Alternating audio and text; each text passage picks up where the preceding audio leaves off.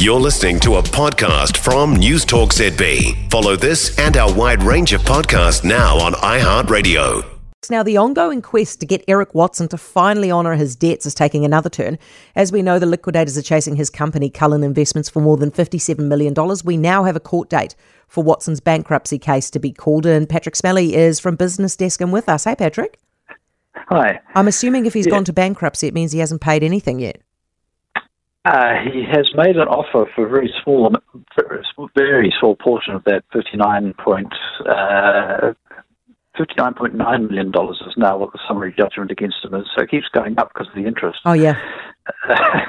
Uh, and um, then uh, he'll be the bankruptcy proceedings will be called next February. So things are getting uh, to the sticky end of things for Watson, who I don't think is in New Zealand anymore.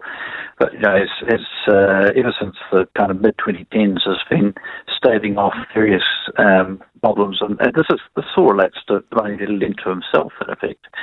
Uh, back when it was all starting off, involving companies that were not only registered in New Zealand but less like the British Virgin Islands, which is never a good sign uh, from a tax avoidance point of view. You know, he spent time in prison in, in the UK. He got in a fight with Russell Crowe. Uh, you know, uh, he had the big meltdown with um, Owen Glenn. Um, over the Warriors and, and the money that they that they mm. that Glenn basically felt he was owed and, and was owed by by Watson. Um, but the, I think you know next February, I think the rubber starts to meet the road. You know, he, if he's declared bankrupt, that's that's a, that's a point at which things start to become even more serious for him than they have been. Does it sound, Pattrick, like he's actually trying to elude the people who are trying to get a hold of him? Uh, yes, yes. Um, attempts to serve papers on him have been uh, relatively difficult.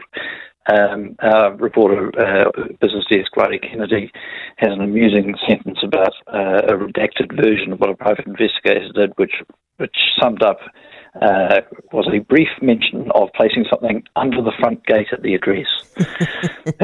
and also trying to use an email address that, that bounced back, which means it had been dis, dis, dis, deactivated. Yes, so, yes. I mean, he's really yeah, trying to yeah. avoid this, isn't he? He, he hasn't got the money? I he probably has a very nice house. He might have a few things in trust, and and he will have some money, but it won't be money that can be claimed by a court. Mm. He doesn't have that money to pay. Interesting. Uh, it's a long way to come. It's a long yeah. way to come from from a guy who dated my wife's sister when he was the manager of the Whitcoulls in Hornby in Christchurch. Obviously, a high point, Pattrick. Is there something you hold against him? No, no, I just it's a fun fact to add yeah. to the Eric Watson file. It, well, yeah, it must have been the highlight of his life, actually. It's all been downhill then, Pattrick. Thank you so much. There you go. Could have been, could have been brothers in law, Pattrick Smellie of BusinessDesk. For more from Newstalk ZB, listen live, on air, or online, and keep our shows with you wherever you go with our podcasts on iHeartRadio.